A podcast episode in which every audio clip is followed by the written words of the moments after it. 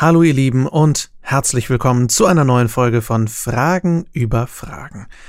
Ich freue mich sehr, dass ihr eingeschaltet habt. Ich hoffe sehr, es geht euch gut in diesen kuriosen, schweren Zeiten. Und ich hoffe, ihr konntet die letzte Folge genießen mit meinem lieben Freund Dominik Stegmann, dramaturgischer Berater und Drehbuchautor. Wir haben über Film geredet und darüber, wie wir bessere Geschichten erzählen können. Was hat das eigentlich in irgendeiner Form mit Geschichten, die die Welt verbessern, zu tun? Denn eigentlich ist der Fokus dieses Podcasts doch, die Welt zu verbessern. Was hat Film damit zu tun? Darüber haben wir letztes Mal geredet und darüber werden wir auch diese Folge reden, denn Film hat eine enorme Macht. Ich weiß nicht, wer von euch von Filmen enorm inspiriert wurde im Leben. Ich wurde von Filmen sehr, sehr oft inspiriert. Natürlich auch von Dokus. Einige Dokumentationen haben mein Leben verändert aber auch viele Filme haben mich wirklich sehr geprägt. Und deswegen glaube ich, dass Filme eine enorme Macht haben. Viele Filme haben Menschen ja, so inspiriert, dass sie gewisse Berufe ergriffen haben. Ich weiß, ich habe damals Audiokommentare gehört von meiner, einer meiner absoluten Lieblingsserien Babylon 5, einer 90er Jahre Science-Fiction-Serie oder auch Star Trek, bin ein großer Star Trek-Fan, wie ihr in dieser Folge auch hören werdet. Das hat Menschen dazu ermutigt, WissenschaftlerInnen zu werden oder AstronautInnen zu werden. Und das ist wirklich fantastisch, was Filme Gutes tun können. Sie können natürlich auch Schlechtes bewirken, sie können uns auch runterziehen, aber sie können auch enorme Quelle von Inspiration sein. Und wie wir bessere Geschichten erzählen können und wie wir auch als als ZuschauerInnen Filme anders wahrnehmen und feinfühliger wahrnehmen können und auch anders nach Filmen Ausschau halten können, die uns gut tun und die uns inspirieren können. Darüber spreche ich heute mit Dominik. In der letzten Folge, wie gesagt, ging es generell um gute Geschichten. Das führen wir so ein bisschen fort. Was macht eigentlich gute Geschichten aus? Wir führen es aber noch ein bisschen weiter und sprechen vor allem auch über Diversität und gute Frauenfiguren. Da habe ich äh, letzte Woche von einer sehr guten Freundin den berechtigten Einwand gehört, was soll das eigentlich, dass zwei weiße Typen über Frauenfiguren sprechen und über Diversität? Was, was hat das bei uns verloren? Sollten da nicht Menschen drüber sprechen, die in irgendeiner Form betroffen sind? Und das finde ich einen super guten Einwand. Denn äh, absolut sollten Menschen darüber sprechen, die betroffen sind. Äh, ich werde auch zukünftig sehr viel mit Menschen sprechen, die natürlich eine Expertise darin haben und die selbst betroffen sind, was sowas angeht.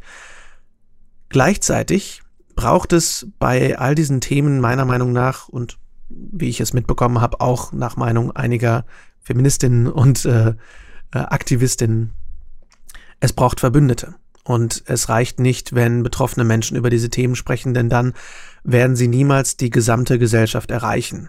Wenn nur schwarze Menschen oder asiatisch gelesene Menschen über Rassismus sprechen und nie weiße Menschen über Rassismus sprechen oder nur in her herabwertender Form, dann werden wir niemals erreichen, dass alle weißen Menschen verstehen, dass Rassismus total bescheuert ist.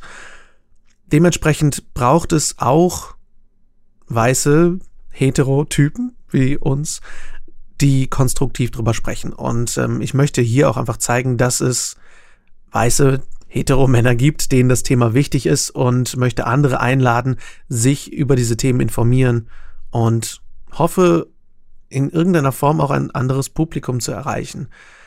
Menschen, die sich das vielleicht von weißen Typen eher anhören und dadurch mehr Zugang finden zu diesen Themen.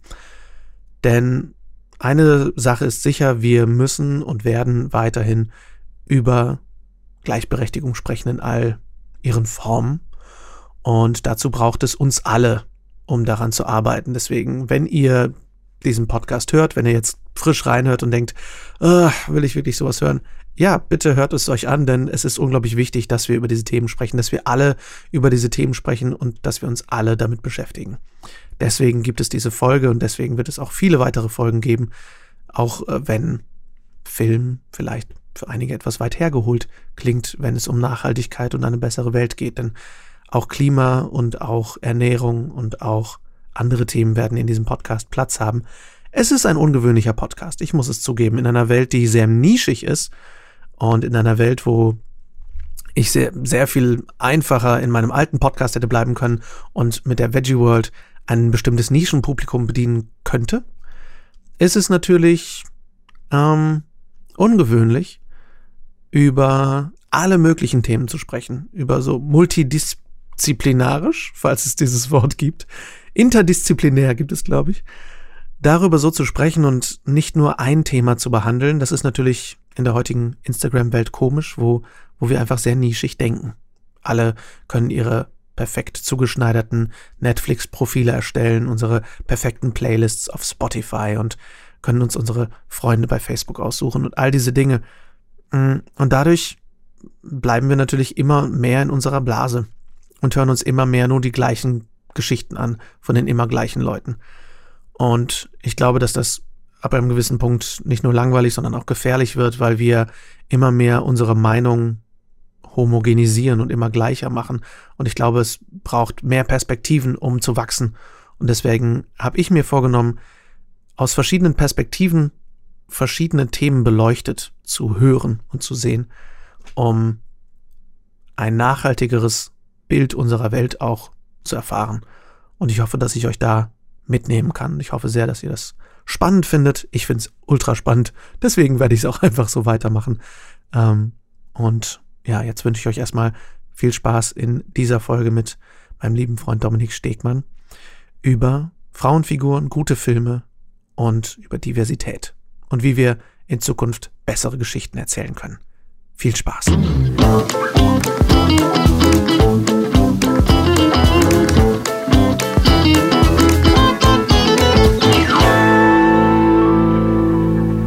Also ich finde es halt ganz spannend, dass man sich auf der einen Ebene braucht es diese Verbindlichkeit, diese Vertrautheit der Repräsentation und auf der anderen Seite das Unvertraute, das Neue.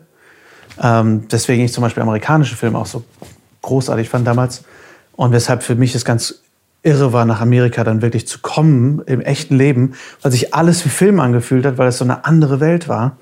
Ähm, und ich glaube, also das ist auch was, was für mich deutschen Film noch so ein bisschen zurückhält, dieses, das Trauen, sich zu, also dieses sich trauen zu träumen. Und dieses sich trauen, bigger than life zu werden, weil das ist ja was, was Hollywood sehr auszeichnet, ist dieses, dieses hyperreale, überzeichnete und auch das Leben feiernde, dieses unglaublich schöne Bilder, unglaublich schöne Menschen, großartigst ausgeleuchtet und gefilmt. Ähm, auch etwas, worin, das muss man einfach sagen, worin Michael Bay hervorragend ist, ist Menschen einfach überlebensgroß abzuzeichnen. Und das ist halt was, worin, weshalb wir auch in Kinos gehen, ist überlebensgroße Geschichten zu erzählen, aber dann eben mit Figuren und Geschichten, in denen wir uns wiedererkennen. Und das ist, finde ich, beides was, was deutschem Film gerade noch großflächig fehlt. Das ist, das ist sehr schön zusammengefasst. Das eine ist natürlich genau, was du meinst. Das ist der Grundbaustein für fast jede erfolgreiche Geschichte, ähm, du kennst ja bestimmt auch diese Theorie, ne? Wenn, ob, du, ob du die Matrix, ob du Matrix nimmst oder ob du Harry Potter nimmst, egal welche Geschichten du nimmst. Die Idee von einem normalen Menschen, der in eine magische Welt gebracht wird, wo man ihm sagt, dass er etwas Besonderes ist. Ja, ich meine, ja, dieses ist, auserwählten genau, Thema die, die, ist jetzt so ein bisschen sehr ausgeschlachtet mittlerweile. Ja, aber ja, ja es funktioniert halt. Klar. Es ist eine unglaublich erfolgreiche Geschichte, weil es ist Wish-Fulfillment. Wir alle wünschen uns ja eigentlich, dass sie uns jemand auf die Schulter klopft und sagt, du bist etwas Besonderes und du musst nichts dafür tun. So, ja? Du musst es nicht selber leisten, du hast eine magische Fähigkeit. Es hat sich ein bisschen, äh, ein bisschen tot erzählt. Aber genau, das verbindet immer zwei Sachen, nämlich eine normale Welt, mit der ich mich identifizieren kann. Das ist der erste Akt eigentlich jeder Geschichte. Und dann sollte der zweite Akt etwas sein, wo ich sage, ähm, das ist larger than life, das ist was Besonderes. Ähm, das ist was Außergewöhnliches. Es ist wert, diese Geschichte zu erzählen. Das finde ich ja auch mal der Punkt, ne? dass man sagt, das ist viel in Diskussion in Animationsfilmen, weil die so lange brauchen, dass man sagt, wir müssen sicher gehen, lohnt es sich, diese Geschichte zu erzählen, weil wir werden jetzt sechs Jahre daran arbeiten. So. Mhm. Lohnt sich das so? Das ist auch spannend, weil Animationsfilme werden ja auch, also mittlerweile ändert sich das so langsam gefühlt, aber es war lange Zeit sehr das Klischee, okay, die sind einfach nur für Kinder. Also haben sie nicht so wirklich einen Wert, was ich auch schon wieder ein spannendes Argument finde. Aber ähm, das ist ja mit die präziseste Filmerzählung jemals, weil jede Bewegung, jeder Blick, jedes, jede Dialogzeile im Bestfall so sitzen muss, dass sie einen Sinn erfüllt. Und das ist, finde ich, auch der große Wert von Animationsfilmen. Ich liebe Animationsfilme, ja. Mhm. Und äh, genau was du sagst, wenn du sowas anguckst wie Inside Out oder Soul, oh. ja, Inside Out oder Soul sind keine Filme für Kinder. Es tut mir leid. Also Kinder können bestimmt auch Spaß daran haben, äh, an den bunten Formen. Aber Soul ist ein Thema, was definitiv für ein erwachsenes Publikum ist. Mhm. Und ähm, gerade was ich hier super finde, ähm, was du ja auch kennst, sind diese ganzen Pixar-Kurzfilme. Oh. Äh, wo sie es scheinbar schaffen, in drei Minuten was zu erzählen. Und ich kann dir ganz klar sagen, jedes Mal, du guckst dir so ein Drei-Minuten-Ding an, ich kann dir genau die Dramaturgie zeigen. Mhm. Es ist wirklich eine Dreiaktstruktur bis auf den Millimeter. Ja, so. also das ist wirklich eine absolute äh, Empfehlung für alle, die Disney Plus haben. Ja. Diese Pixar-Kurzfilme, wo ja auch gerade im letzten, also wo im letzten Jahr auch so viele Kurzfilme dazugekommen sind, die eben auch Repräsentation wieder zeigen. Ne? Wo, ein, wo ein Mann dazu gebracht wird, dass er seinen Eltern sagt, dass er schwul ist, dadurch, dass er in ein, durch magische Weise in seinen Hund versetzt wird, äh, wo ein autistisches Mädchen vorkommt, all solche Sachen, wo du einfach, wo du viel mehr Inklusivität erlebst, dadurch, dass einfach, einfach nur, dass, dadurch, dass es gezeigt wird, dadurch, dass das die Helden sind. Und ich glaube, da sind wir auch beim, bei dem Thema Diversität. Ähm, was ist für dich, was sind für dich Lösungswege, wie mehr Diversität in Hauptrollen erzählt werden kann? Das große Problem ist ja immer, dass es das Argument gibt von Realität wiedergeben. Ja, das ist ja immer ein großes Argument. Und da, da möchte ich immer nur einmal kurz einwerfen, wessen Realität? Ja, Realität ist ein komischer Begriff, weil wir alle haben unterschiedliche Realitäten. Äh, wir haben andere Sachen erlebt. Wessen Realität wollt ihr denn darstellen?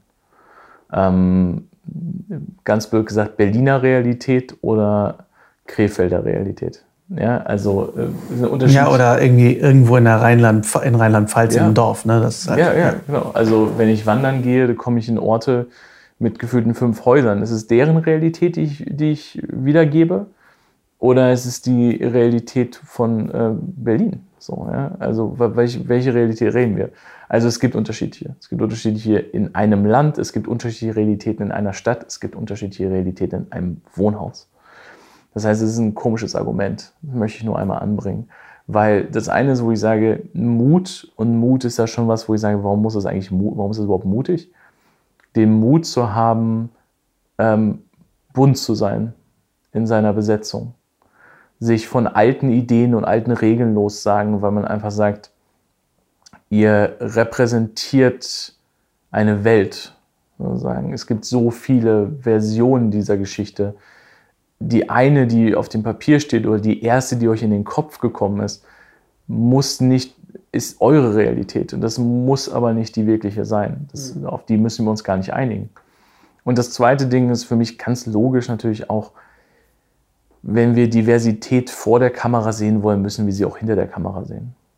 Weil da haben wir, glaube ich, auch schon darüber gesprochen. Es gibt für mich diese zwei äh, Punkte, die ich gerne hätte. Das eine ist, wir müssen halt auch Geschichten erzählen ähm, oder äh, Menschen äh, mit einem, also, also wenn wir Diversität haben wollen, müssen wir die Diversität hinter der Kamera haben, damit wir auch ähm, diverse Geschichten haben ähm, damit Leute ihre Geschichten erzählen können. Nämlich Leute, die sie erlebt haben, Leute, die das nachvollziehen können. Weil wenn wir das machen und wenn wir diesen Leuten auch endlich mal ein Sprachrohr geben, dann kriegen wir auch die interessanten Geschichten. Anstatt dass jemand irgendwie versuchen muss, sich da hinein zu versetzen, irgendwie darum herum äh, zu spielen, ist das der viel einfachere Weg. Also ein positives Beispiel für mich fällt mir zum Beispiel ein, leider nicht aus Deutschland, aber ist ähm, ähm, Jordan Peele, mhm. der ähm, amerikanischer Comedian ist und der dann angefangen hat, Filme zu schreiben und Regie zu führen, die Horrorfilme sind und die aber gleichzeitig eine extreme soziokritische Ebene von Rassismus haben. Ähm, und der, der eben eine schwarze Perspektive von hinter der Kamera extrem gut vor die Kamera so gebracht hat, dass ich als weiße Person mit denke, okay, so fühlt sich das an. Ja. So, so, so, so kann ich im Ansatz anfangen zu verstehen, wie sich das anfühlt, so zu sein. Also was ja eine unglaubliche ähm, Perspektive ist, eine unglaubliche Empathie, die da entsteht durch das Medium Film, dadurch, dass Diversität hinter der Kamera war und nicht einfach ein weißer Filmemacher schwarz besetzt hat. Ja, sehr gut, sehr gutes Beispiel, genau. Ähm, wir müssen unterschiedliche Perspektiven erlauben, damit wir dann durch Empathie ähm, wachsen können als Menschen. Dass wir sagen, was du sagst, ich bekomme einen Eindruck davon, ich bekomme einen kleinen Eindruck davon, wie das ist. Mhm. Ich bekomme eine, ich berühre eine, eine fremde Welt. Das finde ich, ähm, das finde ich das eine, was man braucht, was ich total wichtig finde. Und das andere ist eben auf der anderen Seite ist, was ich, wo ich sage, ähm, selbst wenn ich so etwas nicht erlebt habe, selbst wenn, ähm, wenn, wenn das nicht meine Realität ist, sich einfach auf den Gedanken einzulassen, dass deine Realität nicht die finale ist und dass du einfach freier sein kannst. Und ähm, ich bin ja immer ein Mensch, der gerne positiv denkt, dass ich sage, ja, es ist eine Freiheit, die wir haben. Mhm. Wir haben eine Freiheit, ein ganzes Raster von Geschichten zu erzählen. Und warum sollten wir uns einschränken? Mhm. Ich finde, ähm, zu dem Gedanken, was du gerade meintest, mit, mit wessen Realität erzählen wir, das ist natürlich der eine Part, irgendwie Realitäten zu erzählen, die die Menschen von woanders vielleicht noch nicht kennen. Ob das jetzt Dark ist mit niemand in Amerika kennt einen, oder wenige Menschen in Amerika kennen ein deutsches Dorf, was im Wald direkt neben einem Atomkraftwerk ist. Auf der anderen Seite, ne, ähm, klar, Menschen aus äh, Hinterbusemuckel irgendwo in, in Rheinland-Pfalz kennen nicht die Realität eines schwarzen Mädchens aus Berlin. Ähm, auf der anderen Seite finde ich, finde ich persönlich ist auch wichtig, über die Realität hinauszugehen und eben diesen Stretch zu machen und zu träumen, was ist denn, wenn die ermittelnde Kommissarin in Rheinland-Pfalz in Hinterbusemuckel stationiert wird und sie ist die Polizistin und es wird nicht thematisiert. Also dass, dass, es, dass dieses neue Normal erträumt wird, um, um erreichbar zu wirken. Ich finde, das ist so die, die, die neue Perspektive, auf die die Film eben schaffen kann, was, was mir Davina eben auch gesagt hat in, in der ersten Folge. Ähm, dieses, sie hat das erste Mal, als sie in London war, oder wo ich glaube in London, sie hat das erste Mal in der Werbung Menschen gesehen, die aussahen wie sie selbst, was sie in Deutschland nicht kannte. Und ich glaube, das ist so dieses, das zu sehen, dass es überhaupt möglich ist. Das, Whoopi Goldberg hat das mal erzählt, und das war so fantastisch, wie sie, glaube ich, auch überhaupt auf die Idee gekommen ist, zu Schauspielern ist, dass sie zu Hause saß, hat den Fernseher angemacht und hat Star Trek geguckt. Okay, ich kenne die Geschichte. Ja. Erzähl trotzdem. Und äh, Lieutenant Uhura ist es, ne? Lieutenant Uhura, ähm, gespielt von einer schwarzen Schauspielerin. Und sie ist zu ihrer Mutter gerannt. Whoopi Goldberg ist zu ihrer Mutter gerannt und gesagt, Mama, da ist eine schwarze Frau im Fernsehen. Und sie ist nicht die Putzfrau, sozusagen. Ja? Sie ist nicht die Helferin im Haus. Und für sie das total, also erstmal überhaupt die Idee, dass eine schwarze Schauspielerin nicht in so ein Rollenprofil gesetzt wird. Und zudem dann eher, wie gesagt, ob man jetzt Star Trek mag oder nicht, das Wunderbare an dieser Star Trek-Idee von, diese ganzen Ideen wurden auf der Erde zurückgelassen, also beziehungsweise die wurden geregelt und man ist jetzt, die Menschheit ist eine Einheit geworden. Ne? Mhm. Das also, ist spannend, weil die, die Geschichte geht noch weiter. Oder äh, es meinst, als sie sich getroffen haben? Also. Nee, das Ding ist, also zum einen hat Whoopi Goldberg irgendwann selber bei Star Trek angefangen, weil sie so ein Fan war. Aber was ich richtig spannend fand, war die Schauspielerin von Lieutenant Uhura, Nichelle Nichols. Die wollte aufhören, weil sie dachte, ich bin nur die bin nur die ganze Zeit am, am, am Telefonboard, ich mache nichts Wichtiges. Und dann hat Martin Luther King ihr gesagt, du hörst bitte nicht auf, mhm. weil du so ein Repräsentationsfaktor für Millionen von Schwarzen da draußen bist. Und das finde ich eben spannend, diese beiden Seiten zu hören, dass die eine Frau zweifelt an, an, an dem, was sie da tut. Und natürlich hätte es noch viel weiter gehen können, dass sie gerne auch der Commander hätte sein können. Aber der erste Pilot von Star Trek wurde ja sogar gecancelt, weil die erste Offizierin eine Frau war und das wurde nicht erlaubt. Deswegen gab es überhaupt Mr. Spock, weil Mr. Spock war eigentlich nur ein Typ auf der Brücke, der war nicht wichtig. Aber die haben gesagt, nee, nee, die, die Frau, die die, die die erste Offizierin ist, die wird die Krankenschwester. Echt, und seitdem war es dann die Krankenschwester. Das war letztendlich, ähm, fand ich eben so spannend, was, klar, es, was, was Star Trek auch für für eine Speerspitze quasi war in, dieser, in diesem Kampf um, um Gleichberechtigung. Aber das finde ich eben das Ding um, um Repräsentation ist, zum einen abzubilden, wie sieht denn das Leben wirklich aus, wie viel bunter ist das Leben, als wir es bisher gesagt und gezeigt kriegen. Und auf der anderen Seite eben zu sagen, es geht aber auch noch weiter. Wir können noch viel mehr erreichen, wenn wir es uns nur trauen zu denken. So, ja. Genau, ich finde es fantastisch, dass eben er um diesen Wert auch weiß, dass, dass, dass man auch sagt, das ist unglaublich wichtig, wir brauchen das. Und ähm, wir sehen das ja immer wieder. Wir sehen diese Geschichten immer wieder. Wir, ähm, und auch, ne, ich, wie gesagt, ich bin ein riesen Comic-Fan. Überall in jeglichen Genre, ähm, was das für Türen öffnet, wenn Leute sich endlich repräsentiert fühlen. Mhm. Ähm, manchmal re realisiert man das als Geschichtenerzähler gar nicht. Das ist nur so mein kleines Lieblingsding, was ich hatte. Ein Teenie-Film, den ich total geliebt habe, den ich tausendmal geguckt habe, Can't Hardly Wait ähm, musste jeder meiner Freunde musste sich den angucken, weil ich den so geliebt habe.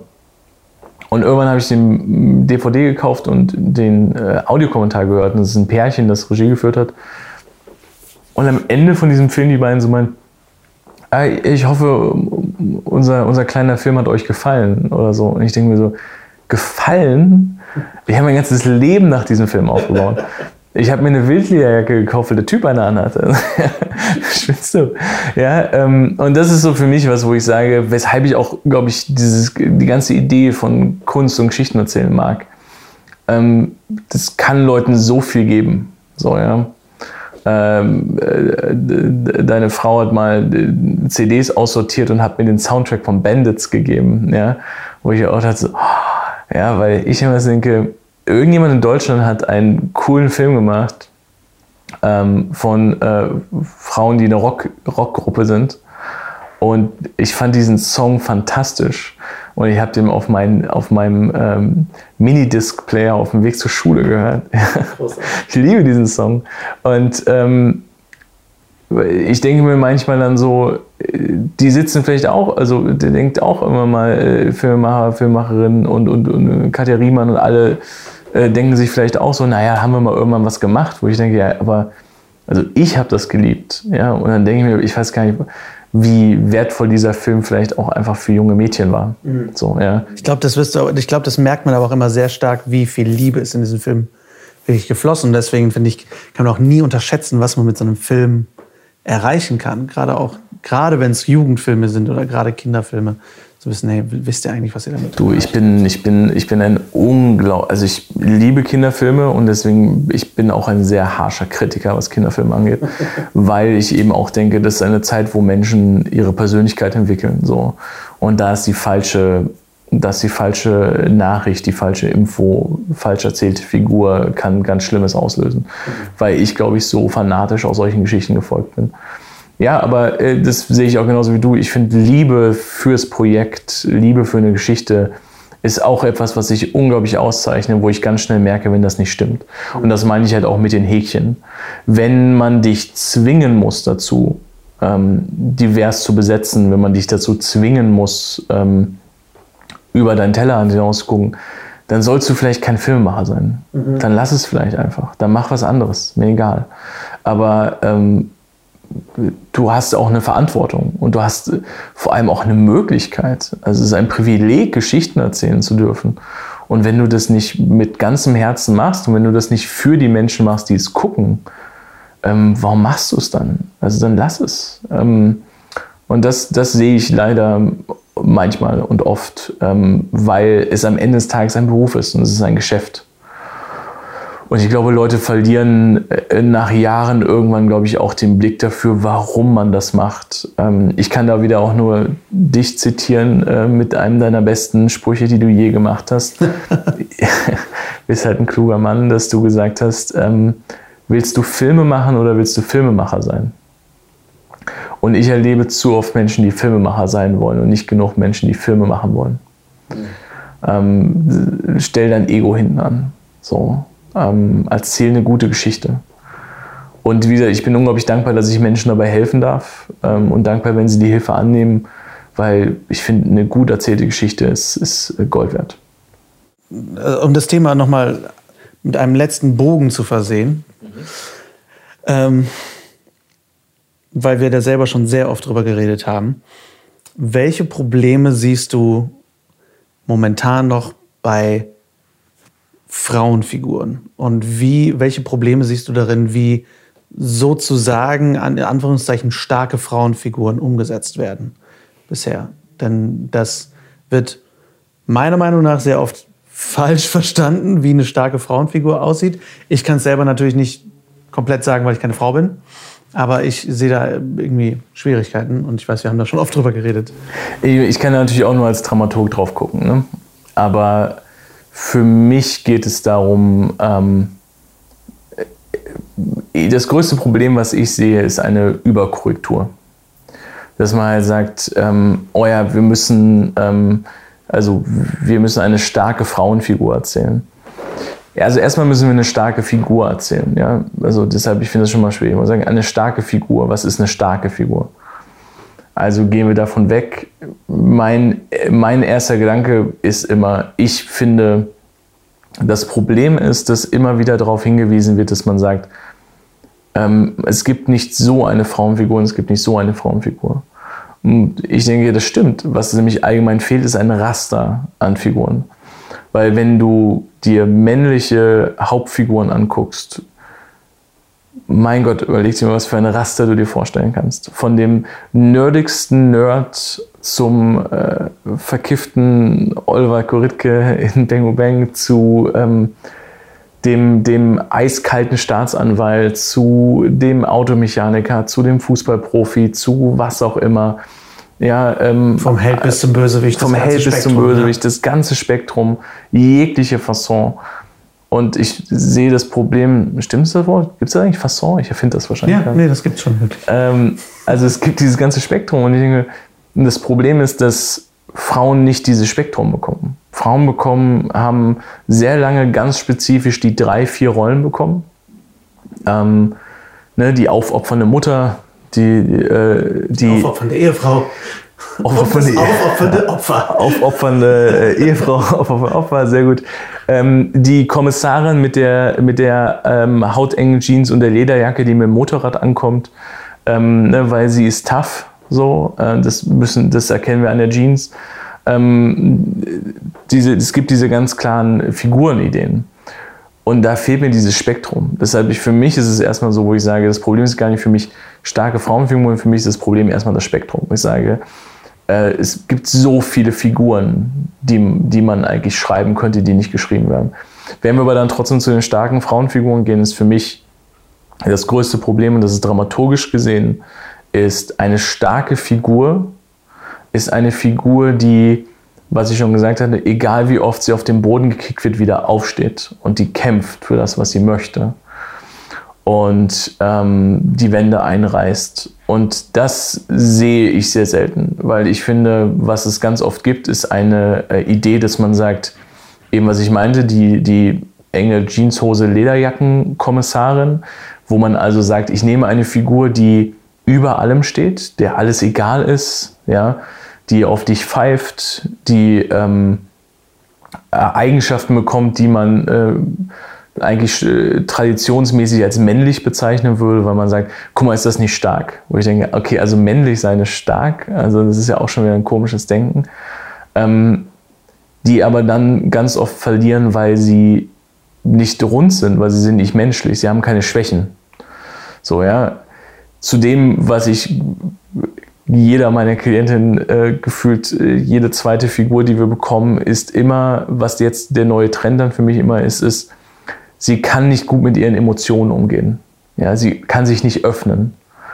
Wo ich sage, okay, also diese klassische Männerproblem eigentlich, ne? Dass man sagt, das gehen wir jetzt den Frauen, dass sie also, sie ist knallhart, sie ist impulsiv, ne? sie ist zielgesteuert, aber sie kann nicht über ihre Gefühle reden.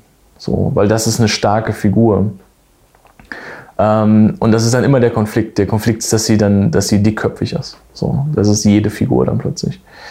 Ähm, und da bekomme ich dann das Problem, dass ich sage, es ist, wir haben es nicht aufgemacht, wir haben das Problem nicht gelöst, sondern wir haben in diesem sehr geringen Spektrum eine Figur hinzugefügt.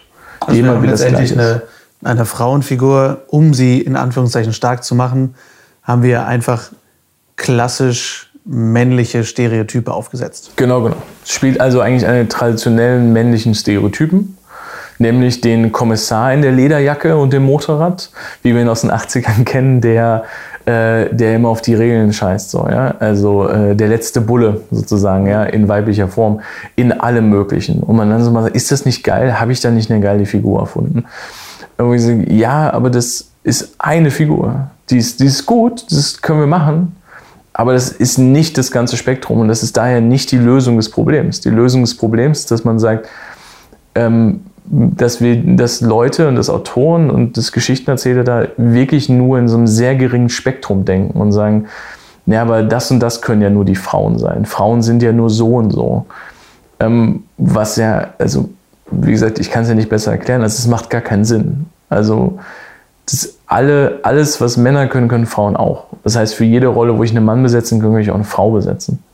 Und was macht für dich Stärke da aus? Weil ich finde, das ist ja eben auch dieses Problem, dass, dass, dass die Stärke der Frau dann einfach Macho-Gehabe ist. Ja. Und das ist dann die Stärke. Aber was, was würde, wäre für dich eine starke, was zeichnet für dich beispielhaft Attribute von einer starken Frauenfigur aus? Wie gesagt, starke, stark ist für mich jemand, der sein Ziel, der an seinem Ziel arbeitet und der sich gegen Widerstände durchsetzt. Das muss er aber nicht durch Dickköpfigkeit tun. Das kann er durch Empathie tun. Das kann er durch Intelligenz tun. Das kann er durch Improvisieren tun. Das kann er durch Sportlichkeit tun. Wel welches Mittel deine Figur auch immer hat, um ihr Ziel zu erreichen. Und ich finde, bei guten Geschichten erzählen ist es ja eh so, Stärken bringen Schwächen mit sich. Und ähm, deshalb ist eine starke Figur für mich nie eine, die keine Schwächen hat, sondern ihre Stärke wird auch eine Schwäche mit sich bringen. Ja, also ähm, und, und so sollte man halt auch dran gehen, dass man sagt, ich kann eine starke Figur erzählen, die ähm, eine starke Schwäche hat und die eine starke Stärke hat. Ähm, aber es muss nicht immer die gleiche Stärke sein, nämlich dieses ähm, mit dem Kopf durch die Wand. Was du eben auch sagst, das ist, eine, das ist etwas, was wir traditionell für Jahre als etwas Starkes bezeichnet haben. Obwohl wir uns jetzt inzwischen als, als Gesellschaft eigentlich dazu entwickelt haben, dass wir sagen, Männer, die mit dem Kopf durch die Wand gehen, finden wir jetzt eigentlich nicht mehr stark. Die finden wir eigentlich dumm. So, dass wir eigentlich Männern sagen, denk doch erstmal nach. So, ja dreh nicht immer durch, verliere nicht immer den Kopf, so, ja. Während also Männer sich davon entfernen, sagen wir jetzt, weil Frauen stärker werden sollen, dass sie sich in diese Richtung entwickeln sollen. Das überhaupt keinen Sinn ergibt für mich. Mhm. Deswegen, das ist ein Stereotyp. Das ist eine Art von Mensch. Ja. Ich kann eine Frauenfigur erzählen, die dickköpfig ist. Ich kann eine Frauenfigur erzählen, die, die ein Hitzkopf ist. Das ist vollkommen in Ordnung. Aber das ist nicht die Lösung des Problems. Wir können nicht dann jede Figur so schreiben. Mhm. Und das ist das eine, was ich sehe. Und das andere Problem, was ich wirklich viel sehe, ist, das ist auch wieder die Lösung, nicht eher in der Dramaturgie, ähm, sind Figuren, die passiv sind. Und das ist allgemein ein Problem, das ist aber, finde ich, sehe ich oft ein Problem, vor allem bei weiblichen Hauptfiguren. Was ich damit meine, ist, ist vielleicht ein bisschen kompliziert ausgedrückt, mit passiv meine ich Figuren, die die, die nicht sozusagen ständig daran arbeiten, das Problem zu lösen, ähm, indem sie über sich hinauswachsen, indem sie sich ihren Ängsten stellen, indem sie sich Problemen stellen, sondern eine passive Figur ist eine, die, ähm, der die ganze Zeit Sachen nur passieren. Das heißt, die äußeren Kräfte sind die Aggressoren und sie kann immer nur reagieren. Ja, sie äh, ist immer das Opfer in der Geschichte. Und das sehe ich oft bei weiblichen Figuren. Ähm, einmal, wie gesagt, weil man sagt, ja, aber ist das nicht, ne? Guck mal, deswegen lieben wir sie ja, weil jeder tritt auf sie ein und sie geht weiter. Und wir sagen, ja, aber sie geht nicht wirklich weiter. Also sie wächst nicht über sich hinaus. Ähm, also ich brauche eine Mitte zwischen die absolute Opferrolle und sie ist so knallhart, dass ihr alles egal ist, dass sie keiner interessiert sie und sie kann gar nicht verlieren, weil sie auch für nichts steht. Ja? Was ja, wie gesagt, so eine Figur, man sagt ja ganz gerne im Hochstatus sind, langweilig macht. Eine Figur, die nichts zu verlieren hat, die niemanden zu verlieren hat, ist langweilig, weil sie, der kann ja nichts passieren. Ähm, keiner von uns guckt James Bond und denkt, der stirbt. So, ja. Das ist, also, das, das ist nicht spannend. Also, ähm, das, das, da verliert sich die Spannung. Nicht, dass James Bond nicht spannend ist, aber du weißt, was ich meine. Mhm. Ähm, genau, das ist so das Spektrum, was mir dann fehlt, dass die Figuren sehr passiv sind. Und das sehe ich vor allem, und deshalb wird das oft ein deutsches Problem, das sehe ich vor allem bei historischen Geschichten. Alles, was mehr in der Vergangenheit liegt. Weil dann vor allem männliche Autoren gerne dann halt sagen, ja, aber damals hatten Frauen ja keine Rechte. So, damals haben Frauen ja nur in der Küche gestanden. Und das zu übertragen, was ich ganz oft erlebe, so, denkst du denn, dass die das wollten? Also denkst du denn, dass das deren Realität war? Das war die Gesellschaft, das war ja nicht deren Realität. Du kannst jetzt nicht die Frauen dann sozusagen als Opfer, also immer in Opferhaltung schreiben, weil die Gesellschaft ihnen damals die Rechte verweigert hat. Ähm, und das sehe ich da oft ganz oft. Deswegen, das sind die beiden ähm, großen Archetypen, die ich sehe. Sie ist etwa das extreme Opfer oder sie ist so eine männliche Stereotype, dass sie einfach auf, auf alles spuckt. Am Ende des Tages finde ich beides im Übermaße langweilig. Und ähm, deswegen habe ich, hab ich immer Angst vor diesem starke Frauenfiguren-Bezeichnung. Äh, ähm, also Stärke heißt eben für mich nicht ähm, Charakterstärke so sehr vielleicht, sondern eine, eine, eine, eine interessante Figur. Ich finde, es fehlt uns an interessanten Frauenfiguren. Ähm, und wir kriegen dann immer interessante Frauenfiguren, wenn es irgendwie ins Historische geht, weil man dann plötzlich feststellt, verrückt durch die ganze Weltgeschichte gibt es interessante Frauen. Aber wenn wir dann eine erfinden sollen, dann fällt uns nichts ein. Und dann kommen wir wieder zu einem Punkt, wo ich sage, also hat jemand seine Hausaufgaben nicht gemacht. Du hast ja schon viele Formate mitentwickelt und auch schon Drehbücher mitgeschrieben. Hättest du auch Lust, nochmal selber Regie zu führen? Oder bist du mittlerweile so weit im Geschichtsprozess drin, dass du sagst, hm, ich glaube, ich bin als Autor cool? Nee, ich würde sehr gerne Regie führen. Ähm, aber ich möchte Regie führen bei etwas, was mir was bedeutet. Ähm, einfach nur, weil ich eben auch für mich festgestellt habe, dass jemand, der Regie führt oder jemand, der eine Geschichte erzählt, die er nicht erzählen möchte, ganz oft der Geschichte schadet. Ja. Ähm, und, und ja. ich verstehe es natürlich, wenn man davon lebt. Ich verstehe, wenn das dein Beruf ist und du davon lebst, dass du manchmal Projekte annehmen musst, die du nicht zu 100% fantastisch findest. Trotzdem äh, glaube ich an die, an die Philosophie, dass man immer versuchen sollte, Faszination in dem zu finden, was man tut. Immer versuchen sollte, das Positive zu sehen, weil man sie sonst selber vergiftet. Also ähm, so ein Film, äh, so ein Filmdreh oder so ein Seriendreh sind Monate in deinem Leben. Und Monate mit einem, mit etwas zu verbringen, was man für schlecht hält, was dafür sorgt, dass man morgens genervt aufwacht, was viele Menschen kennen, die Berufe haben, die sie nicht so geil finden es, es zieht Energie, es zieht unglaublich Energie. Und es ist, ähm, es ist oft schwer und man kann es nicht immer schaffen, aber zu versuchen, was Positives zu finden, zu versuchen, äh, sich eine Aufgabe für den Tag zu machen, wo man sagt, das will ich heute schaffen und das will ich tun. Ähm, Erfolge, kleine Siege zu haben, helfen einem durch den Tag. Und ähm, ich möchte nicht einen, ich möchte nicht äh, einen so kreativen Beruf ausüben und es dann hassen, was ich mache oder Apathie empfinden, weil das, wie gesagt, dafür ist es ein zu großes Privileg. Deswegen, ich freue mich aufs Regieführen, ähm, gerne vor allem bei Stoffen, die mir was bedeuten oder wie gesagt, wo ich sage, ja, da kann ich eine Faszination für entwickeln, da kann ich mich reindenken. Ähm, ich freue mich aber auch immer, wenn ich äh, Leuten einfach helfen kann, Geschichten zu erzählen oder auch einfach Leuten eine Geschichte geben kann, wo ich sage, ich glaube, die kannst du besser umsetzen als ich. Ähm, das finde ich ist etwas sehr beeindruckendes, das mochte ich so sehr.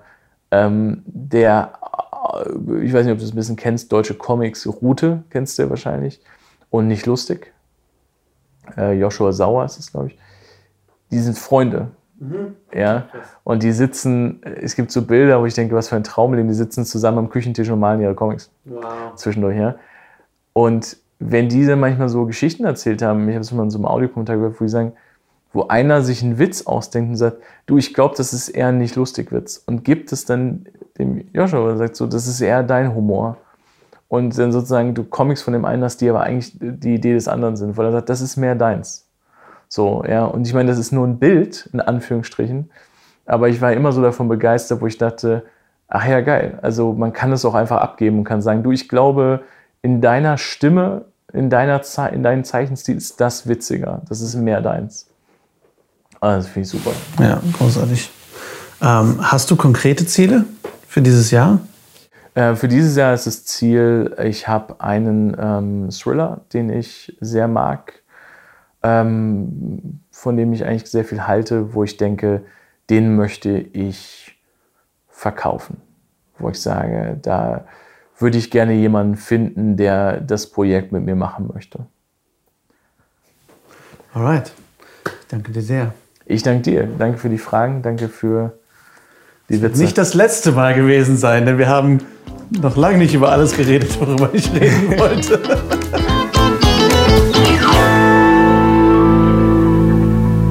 Und damit sind wir schon wieder am Ende unserer Folge angelangt. Ich danke euch sehr fürs Zuhören. Vielen, vielen Dank, lieber Dominik, für deine Zeit und deine Perspektive, deine Weisheit und natürlich deine Freundschaft, as always. Und ich hoffe sehr, ihr hattet Spaß dran. Ich hoffe, ihr konntet euch was mitnehmen. Lasst es mich gern wissen. Schreibt mir gerne Rezension in den Podcast. Schreibt mir gern unter den Insta-Post at Fragen über Fragen, wie es euch gefallen hat, was ihr dazu denkt. Und wenn es euch gefallen hat, generell, dann lasst mir auch gerne ein Abo da. Abonniert gerne den Podcast, damit ihr keine Folge mehr verpasst. Und schreibt mir gerne Rezension, wenn ihr mögt. Ich freue mich sehr über jede Folge, die entsteht. Das ist ein sehr persönliches Projekt. Ich hoffe, ich konnte euch da mitnehmen. Ich freue mich sehr auf die nächsten Folgen. Wünsche euch eine wunderschöne Zeit bis dahin. Lasst es euch gut gehen. Denkt über Filme nach, vielleicht diesmal aus anderer Perspektive als bisher. Und ganz viel Spaß dabei. Vielen Dank und bis zum nächsten Mal.